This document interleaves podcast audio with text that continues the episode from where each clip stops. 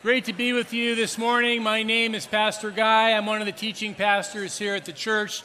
It's my privilege to open the Bible with you this morning. I haven't been up here in a while, so it's really good to see all of you. Last Sunday, as you all were wondering about the ice and snow and the hundred year storm that was going to descend upon you, I was at Disneyland with my grandchildren, uh, smugly thinking, by the providence of God, I'm in the sunshine right now, and everybody up there is suffering. I feel so horrible for them. Uh, anyway, um, it, it, we had a great time, and I'm glad that it wasn't as bad here as it was predicted to be. I learned some interesting things at Disneyland. One thing, which may surprise you, is I'm beginning to see that there are definite similarities between Disneyland and a cult group. So we're gonna. Uh, that's that's another message sometime that we'll get to. I also definitely uh, came to realize that it is a small world after all. Uh, that was imprinted upon my mind in a very strong sense. Uh, but I did have the opportunity to follow along with the sermons. I've been listening in on the Sundays when I'm not here, and I'm loving this study in Luke.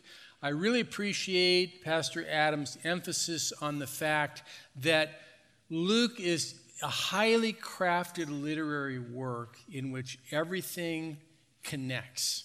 And we've been able to see that because we've been going slow enough to see how each story connects to the one before it and following it. And all of the stories that are presented to us in the Gospel of Luke are presented that we might see the glory of Jesus Christ, our Savior, and the power of the gospel. Amen? Isn't that really what this is about? So we might see Jesus. So we're going to open our Bible today. Raise your hand if you need a Bible, and Usher will give you one.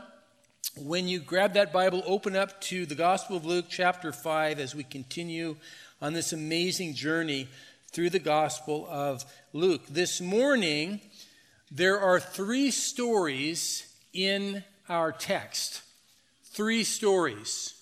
Each story is a picture of a life transformed by an encounter with Jesus Christ. So we don't have a three point sermon today, we have a three story sermon. All right? We're going to look at these stories. But remember this when we look at stories in the Gospels and we see what happens in the lives of individuals, we're, we're looking at that and we're looking kind of through that to understand who is Jesus and what is the gospel. And we do that not just to study history, this isn't just a history lesson. We do it because Christ, the living Lord, who is risen and present in the midst of his church, is the same Lord. So, the gospel message, when we see what Christ does in the pages of Scripture, we begin to understand what the living Christ wants to do in our hearts and lives right now. In other words, we see the glory of Christ as he is right now today we hear the gospel message of Christ as it is right now today for our lives. So I want to encourage you as we read to pray a prayer and to say, God, show me your glory through these stories. A leper is cleansed, a paralytic is healed, a tax collector is called to follow Jesus. That's our journey today. So let's just dive right in. I'm going to take you through these stories, and as we do, we're going to look for the thread of truth. How do these stories connect? Why are they placed in the order that they are? Luke chapter 5 and verse 12. Now, while Jesus was in one of the cities, there came a man full of leprosy. And when he saw Jesus, he fell on his face and he begged him, Lord, if you are willing, you can make me clean. And Jesus stretched out his hand and touched him, saying, I will be clean. Immediately the leprosy left him. And Jesus charged him to tell no one, but go and show yourself to the priests, make an offering for your cleansing, as Moses commanded, for a proof to them. But now, even more, the report about him went abroad, and great crowds gathered to hear him and to be healed of their infirmities. But Jesus would withdraw to desolate places and pray. One of the problems of reading the gospel stories is that as we become familiar with them, we can lose a sense of their drama. And you know, many of these stories appear in more than one gospel. So you, you know, read same story in Mark. Here you read this. Maybe you've read it many times. And so as we read, we go, oh, I know that story, and then we just go past it, and we miss the drama. These three stories are incredibly dramatic and powerful, and the Holy Spirit wants to speak through them to your life today.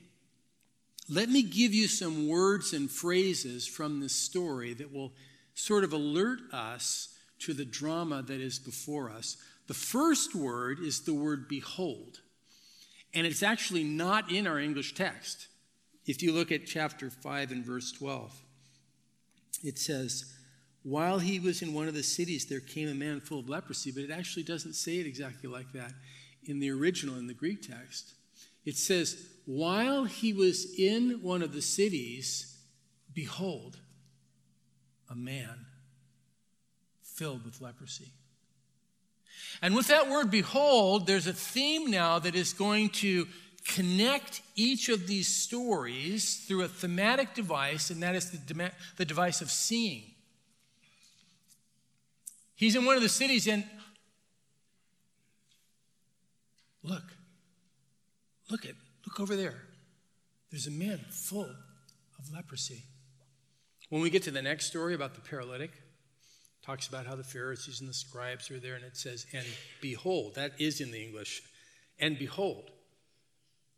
There was a man on, on a mat, and he was being carried by his friends to be placed the feet of Jesus. Behold. The next story, the calling of Levi, the tax collector, it says that Jesus beheld Levi. Jesus saw him. In one of the stories, the paralytic, at the end of the story, it says the people were amazed, overwhelmed, ecstatic because of what they saw. This language of seeing is important because it's an invitation for us, the reader, that we might open up the eyes of our imagination and, and set ourselves in that story, that we might see the leper that we might see the paralytic, that we might see Levi as Jesus saw him. And as we see what's unfolding, we're going to see the glory of Jesus. So let's behold together as this story unfolds. The next phrase I want you to see is in the city. While he was in one of the cities, there came a man full of leprosy. Now, Jesus is in the city, and that's kind of a key to why this story is so dramatic. Because the leper is not supposed to be in the city, right? You know that, right? The leper is not supposed to be in the city. He's not supposed to be in a village. He's not supposed to be around other people. And, and that's part of the reason why it says, Behold. Jesus is in one of the cities, and it's like, hey, hang on a minute, look over there. There's a leper here. That guy's not supposed to be here in the city. There were strict rules placed upon those who had the disease of leprosy. In fact, I can read to you some of that from the book of Leviticus in chapter 13 in verse 45. So, this will give you a little picture of what's so dramatic about this scene. It says in Leviticus 13 in verse 45 the leprous person who has the disease shall wear torn clothes and let the hair of his head hang loose. He shall cover his upper lip and cry out, Unclean, unclean. He shall remain unclean as long as he has the disease. He is unclean. He shall live alone, and his dwelling will be outside the camp. Now you know why it says, And behold, there was an unclean man in the city.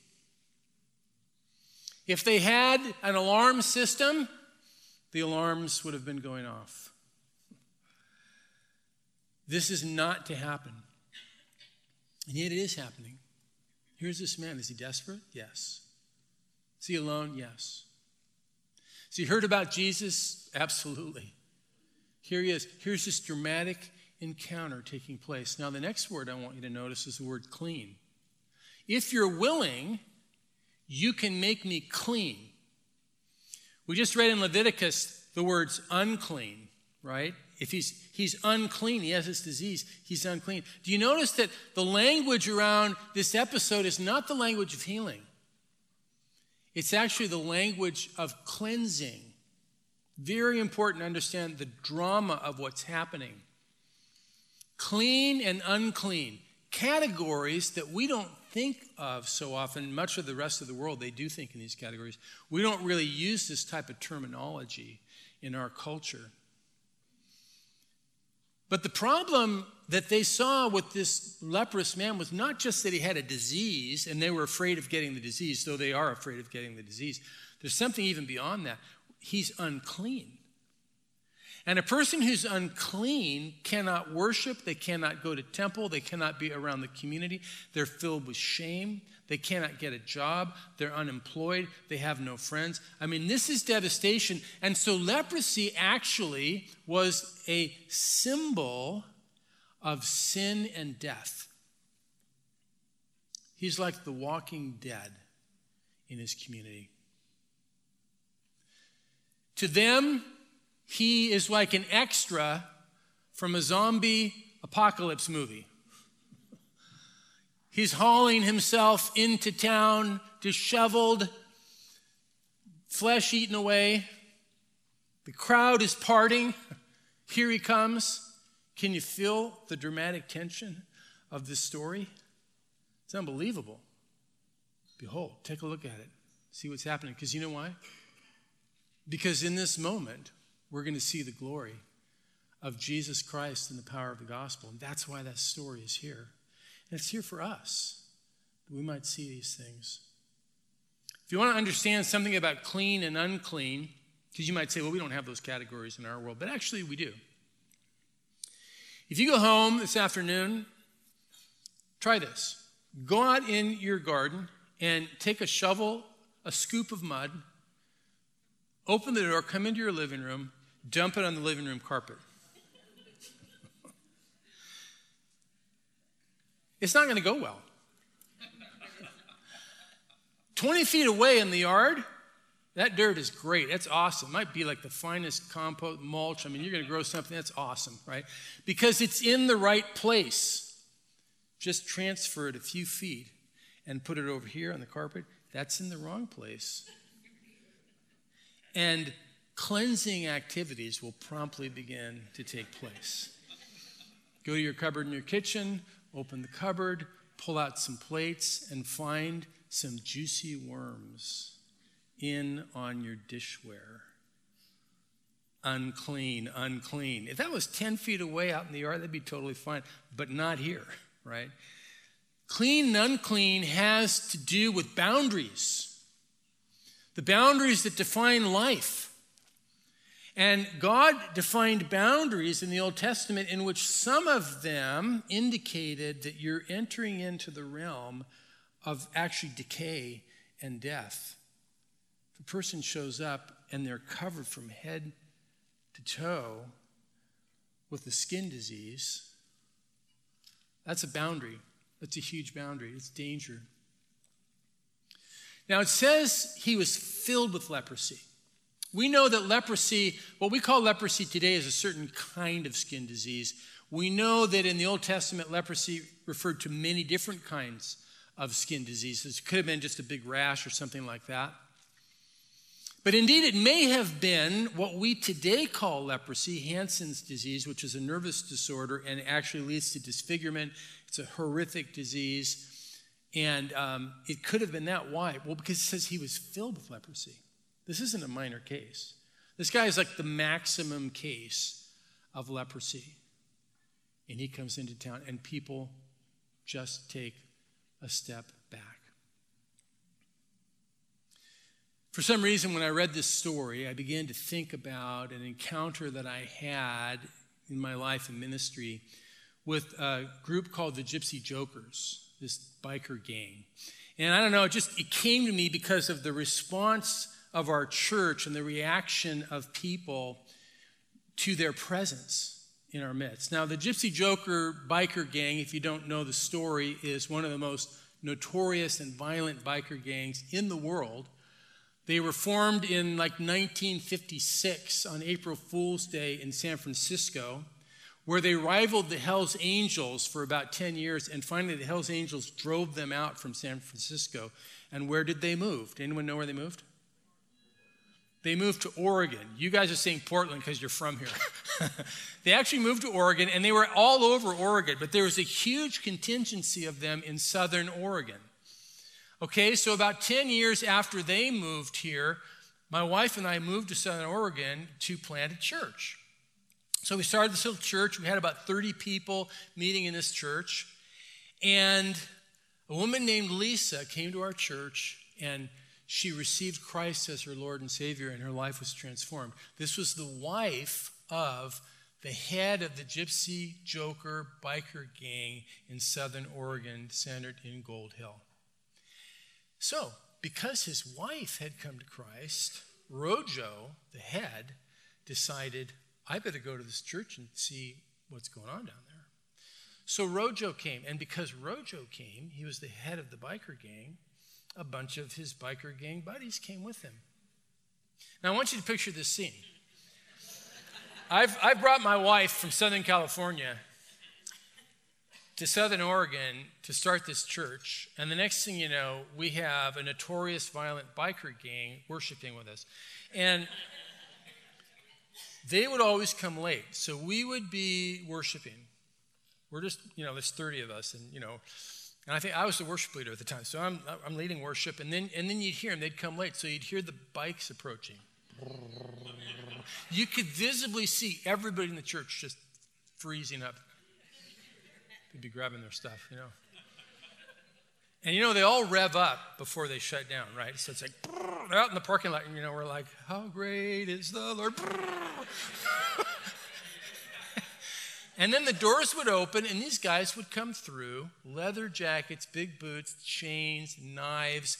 Every one of them looked like they'd been in a brawl a hundred times, slashed faces, guys gouged. I mean, it was just pretty intense. And everybody would just go like this, and they would walk in and sit in the back row of the church.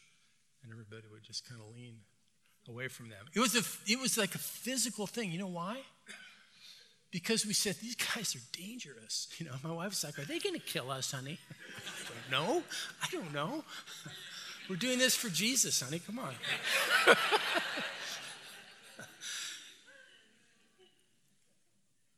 and so it's not a direct correlation with clean and unclean, you know, but to us, yeah, to us, they're social outcasts, dangerous people, and we're threatened by them, right? That's the way it was in this town the day the leper showed up. People are backing away. And you know what Jesus does? Jesus just looks at him. He walks up to Jesus. He says, Jesus, if you're willing, I know you're able to make me clean. And Jesus says, I am willing. I am willing. And here's the great act of Jesus Jesus stretches out his hand. He didn't have to, he could have just spoken the word and he would have been healed. But Jesus stretches out his hand across what I imagine as a no man's land barbed wire, sirens, attack dogs, you know, keeping the distance. And Jesus just reaches out his hand and he touches this man, and the man is cleansed. That's dramatic. That's dramatic. Jesus says, Don't tell anybody. Go to the priest, offer the offering for your cleansing. But word got out. They couldn't contain the word. More and more people are showing up. Why? Because if Jesus is willing to touch that kind of a person, that leper, what might he do in my life? You know, the Gospel of Luke is a well ordered, well structured writing. We remember in the last episode that Christ called Peter and said, I'm going to make you a fisher of men. Oh, that's awesome. So, what kind of men and women will we be fishing for, Jesus? Do you think it's an accident that the very first story is a story of the most feared person in the society. Who will we be fishing for? Jesus says, Well, let's start with this leper. Let's start with this guy. Here's the power of Christ and the glory of the gospel. Jesus crosses every boundary. He reaches across every boundary to touch hurting, needy lives with the power of his life transforming grace. Isn't that beautiful? So, about a year later, Rojo died in a suspicious accident. And I was asked to speak at the funeral, the graveside funeral. And I was told that the whole gang would come and maybe rival gangs would be there as well. And so, not really understanding the nature of these things, I went and brought my wife, which was really dumb. and we went out there, and there's nobody there. I'm like, what's, what's going on? I said to the funeral guy, What's going on? He says, Oh, well, they always come late. And he says, We're surrounded right now by sheriffs. They're in the hills all around us with high powered weapons. I'm like, Well, why? oh, he says, Haven't you heard? These events can get violent. You know? I'm like, Oh, okay. And then I heard, and they're coming down the road, you know, and it's like a hundred of them coming down, and they have, you know, their weapons on them, and whole. They, they get off and they rev up. They're all circled the grave. Now, I've been freaking out in general. Now I'm really freaking out because I kept praying. I'm like, Lord, what do you say to the gypsy jokers? Like, what, what am I supposed to say to these guys? You know? I mean, I got a lot of gospel messages, but what am I supposed to say to these guys? And you know what I felt like God, and, and, it was really weird because now this is a true story. I felt like God said, I'll tell you when you get there. I'll tell you when you get there. I'll tell you when you get there. And I kept waiting, and so I'm there, I'm like, I'm here. And I felt like God showed me right at that moment. And, and God said, in effect, you've got to step across the barrier. You know what the problem is? The problem is you see them in a different category than yourself. That's the problem. You're looking at them, you're looking down on them, you're looking across at them. You've got to reach across that barrier. There actually is no barrier. You're both on the same side of the barrier, you know? And he said, I want you to change your perspective and I want you to explain to them the radical love and grace of Christ. And there was like a switch that went off in my head, and I was able to share with that whole group at the graveside the love and the grace of Jesus. And by the mercy of God, there were two people in that crowd that responded and said, We want to receive Christ as Lord. And it was an amazing, amazing moment. And after I did all that, they went through their little ritual, which means they went and opened the casket. The mangled body was in there, and they each had a beer and poured a sip and poured the rest of the beer in the casket until they kind of floated this body in beer, and then they made their children kiss the face of the corpse. Speaking of clean and unclean, I'm just saying. yeah, that happened, right? It's amazing. The Lord calls Peter and says, I'm going to make you a fisher of men. Well, who shall we fish for, Lord? Jesus says, Well, let's start with this leper. Let's start with the person that you're most afraid of. Let's start with the situation that's most alarming to you and you'll see the power of my grace. Oh, they're just watching Jesus. They're just amazed at what's happening. And more and more people are coming. Story number two the paralytic is healed. Verse 17 On one of those days, as he was teaching, Pharisees and teachers of the law were sitting there, who had come from every village of Galilee and Judea and from Jerusalem, and the power of the Lord was with him to heal. Well, wait, where did all these guys come from? if Pharisees and scribes, all these religious leaders, and they've come from where? Everywhere, every village, from Jerusalem, from the temple. They're from everywhere. Why? Well, Jesus sent the leper to the priest to say, Jesus healed me. Well, how did he do that? He reached across and he touched me. What? And they're like, we got to check this out. What's this guy doing? What in the world is this guy doing? So now all the critics are there. I want you to think about the drama. Behold, the drama of this scene because it's intense. In verse 18, and behold, some men were bringing on a bed a man who was paralyzed. They were seeking to bring him in and lay him before Jesus, but finding no way to bring him in because of the crowd, they went up on the roof and let him down with his bed through the tiles into the midst before Jesus. And when he saw their faith, he said, Man, your sins are forgiven you. And the scribes and the Pharisees began to question, saying, Who is this who speaks blasphemies? Who can forgive sins but God alone? And Jesus knew their thoughts and said, Why do you question in your hearts? Which is easier to say, Your sins are forgiven you, or to say, Rise and walk? But that you may know that the Son of Man, that's Jesus, that's his title for himself, the Son of Man has authority on earth to forgive sins.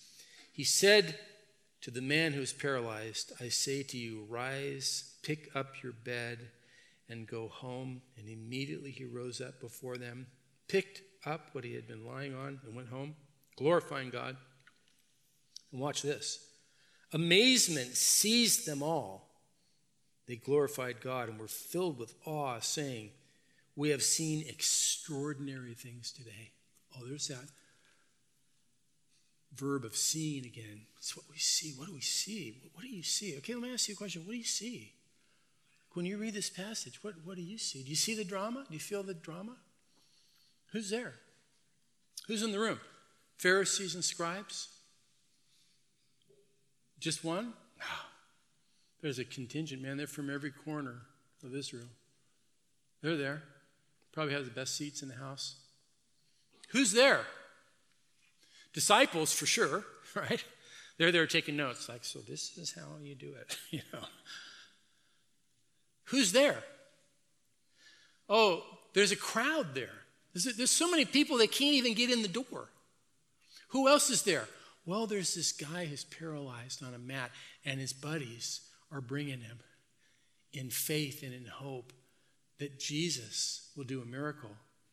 And then and then they have to open up the roof and they lower him down in the midst. Can you feel the drama of this moment? Like, can you just imagine? Like everybody, I'm sure everybody just just kind of stopped and just watched as the guys lowered down in front of him. And then Jesus says, Your sins are forgiven. And, and really, all hell broke loose at that moment. That's the, the first moment where we begin to see the Pharisees and the scribes, they're going to kill Jesus. They're going to kill him for this. This story is connected to the one before it and after it. They all have a common theme, but this story is the theological center of the three. It's the theological center, it's the longer of the three. And it tells us, it sort of gives us the interpretive clue to all three of them. Why? Because Jesus uses the physical need, the visible need, to point beyond it to the spiritual need in this man's life.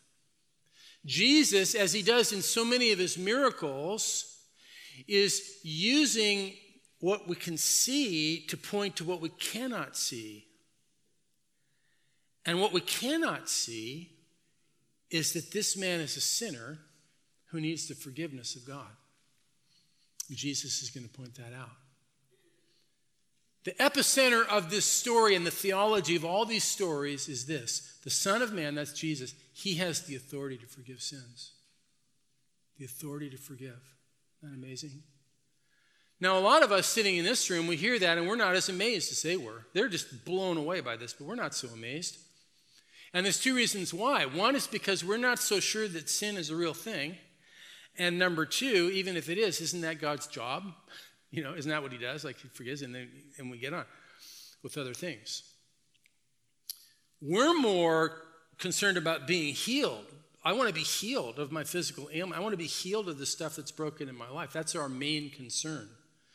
But Jesus says there's a greater need in our life and there's a greater problem in our life than our suffering, and that's our sin. That's really what's being said in this passage. But so many people are like, well, I don't like that word sin. I'm so uncomfortable with that concept. And I'm told the younger generation is especially sensitive to the word sin. So let's talk about it for a minute, shall we? let's just think about that for a minute. Sin is a uniquely human category. I'm pausing for effect. Sin is a uniquely human category. Animals do not sin. My dog does not sin. My dog just does dog stuff. I sit in my office, I'm not paying attention. 15 minutes later, I look down and I go, What did you chew to pieces? Right in front of me, and I didn't even see it. And the dog has taken one of my things from my office and he just chewed the thing to pieces. Is the dog concerned? Not at all. Not at all. He's just going, sorry, it's kind of what I do. That's what dogs do. Then he goes in the next room and he goes to the bathroom on the floor. Talking about clean and unclean. And I'm like, what did you, is the dog concerned? Not really. He just does dog things, right? So he's a bad dog, but he's not a sinner. There's a big difference. I have a friend named Carl Schieffer, and he had two Boston ter- Terriers. And I love this because every time I visited him, he'd look at these Boston Terriers. You know what a Boston Terrier is? A little dog, big eyes, big ears, you know. He'd look at me and he'd say, Look at those little sinners. Cracked me up. Look at them. They'd be trembling, you know, big eyes. Look at those sinners. Totally depraved, he would say to me.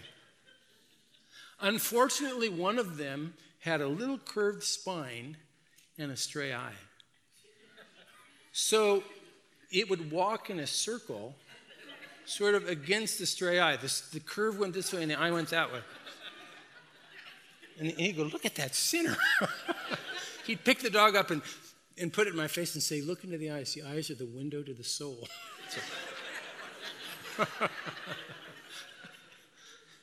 Was great fun. We had great fun with the Boston Terriers, little sinners.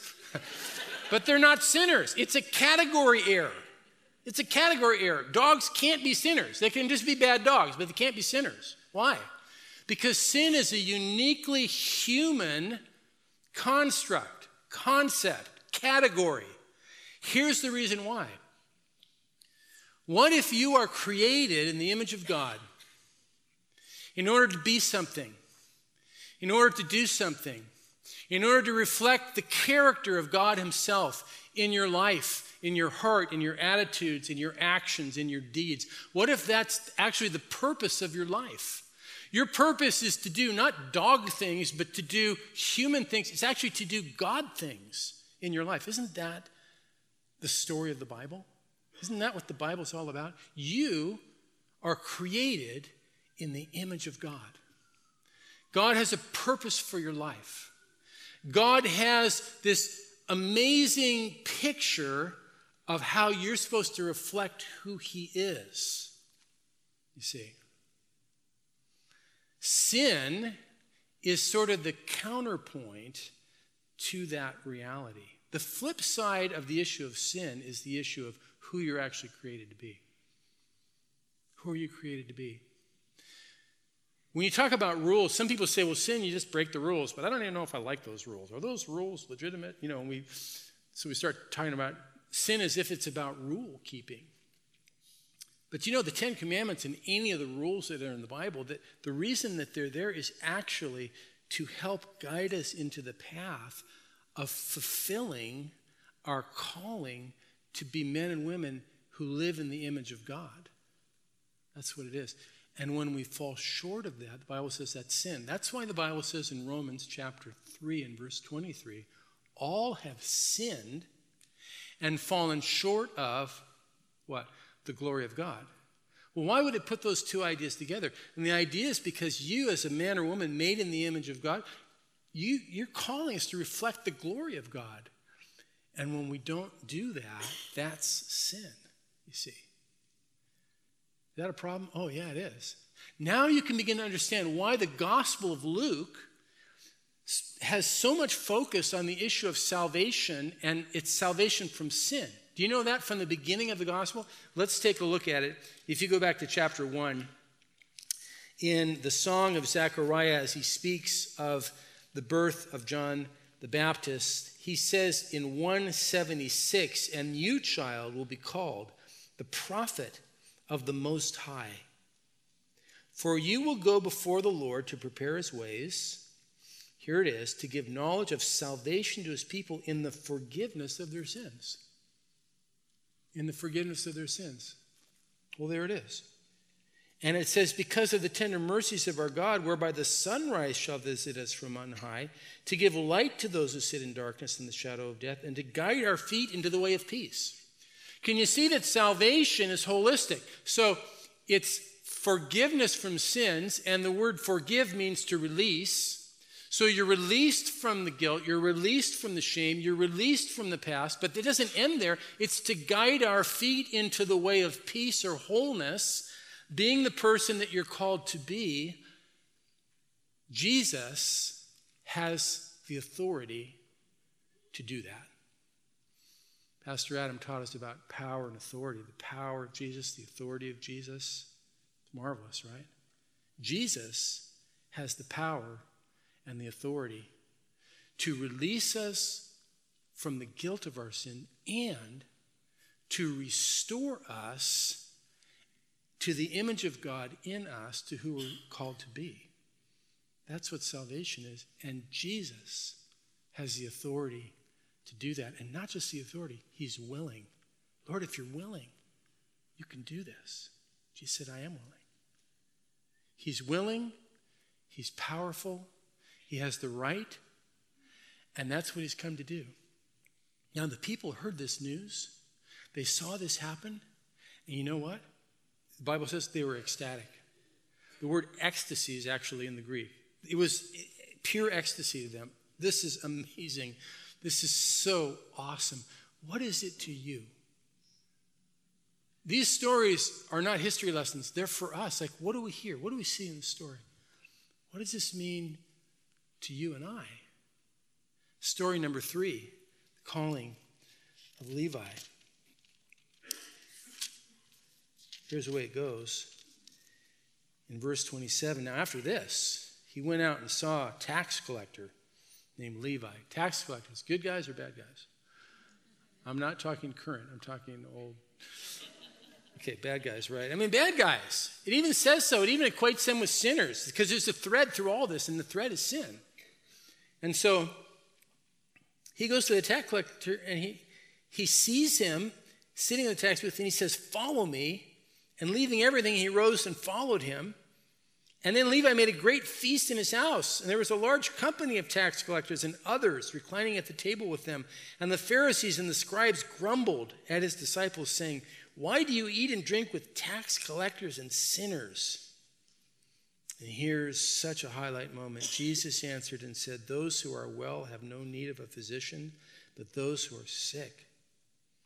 I have not come to call the righteous but sinners to repentance. Isn't that amazing? It's so beautiful. Three stories. No, four. Four. Why would I say that? There's another story about a sinner. Who is that sinner in chapter 5? It's Peter. Remember from last week? Peter. Jesus says, Cast out in the deep, throw your nets over. Peter's like, Yeah, whatever, I'll do it, Lord, if you want me to. And they catch all those fish, and Peter says, oh, Depart from me, Lord. I'm a sinful man. I think that Peter was thinking, if he can see those fish, he can see in my heart. He knows I'm a sinful man. Who's a sinner in chapter 5? Well, pretty much everybody, except for Jesus. Peter. Peter knows he's a sinner. The leper, well, his whole life is sort of a symbol of sin and death. The paralytic, Jesus pronounced forgiveness of his sins. Levi, him and his buddies, they're a bunch of sinners, right? Isn't it interesting? Who will we fish for, Lord? Fear not, you'll become fishers of men. Well, who are we going to fish for?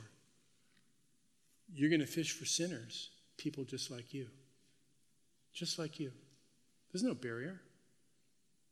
You're all in the same boat, every one of you. We're all in the same boat. And you know what? There's one Savior for all who's, who's great enough for all. It's an amazing picture of Jesus and the power of the gospel. But this story is for us, right? You don't have to be a leper to know that you have a problem. I mean, what do you see? When you see the gypsy jokers, what do you see? What do you see when you look in the mirror in the morning? What do you see? What do you see when you open your Bible and, and you look at Jesus? What do you see? If you're seeing through gospel glasses, you'll see the glory of Christ and the power of the gospel to touch lives, to cross barriers, to bring grace when it's needed, cleansing from shame, connecting people back into real community, releasing people from the guilt and shame of their sin, and restoring them into new life. And you'll say, That's exciting. That's so exciting. And I want in on that. And so this morning we're going to come to the table. Have the worship team come back up here. I'm going to come to the table, and I want you to think for a minute about coming to the Lord's table. You know, when we come to the Lord's table, we're coming to the remembrance of his sacrifice on the cross. The bread represents his body given for us, and the cup represents his blood shed for the forgiveness of sins. But I, I just want you to let's use the eyes of our heart and our mind to see past the symbols. And when you come to the table, will you come to Jesus this morning? Come to Jesus. The leper came to Jesus. He said, I'm desperate. I've got to come to Jesus. But people are going to be mad at me. People are going to think I'm nuts. Doesn't matter. I've got to come to Jesus. The friends of the paralytic, they said, We've got to come to Jesus. We have no other hope. There's no other way. We just believe Jesus will do something if we show up. Come to Jesus. We come in desperation. We come in humility. We come in hope. We come in faith. We come in trust to Jesus. When you come to the table, would you come to Jesus and say, Jesus, speak your word to my heart this morning?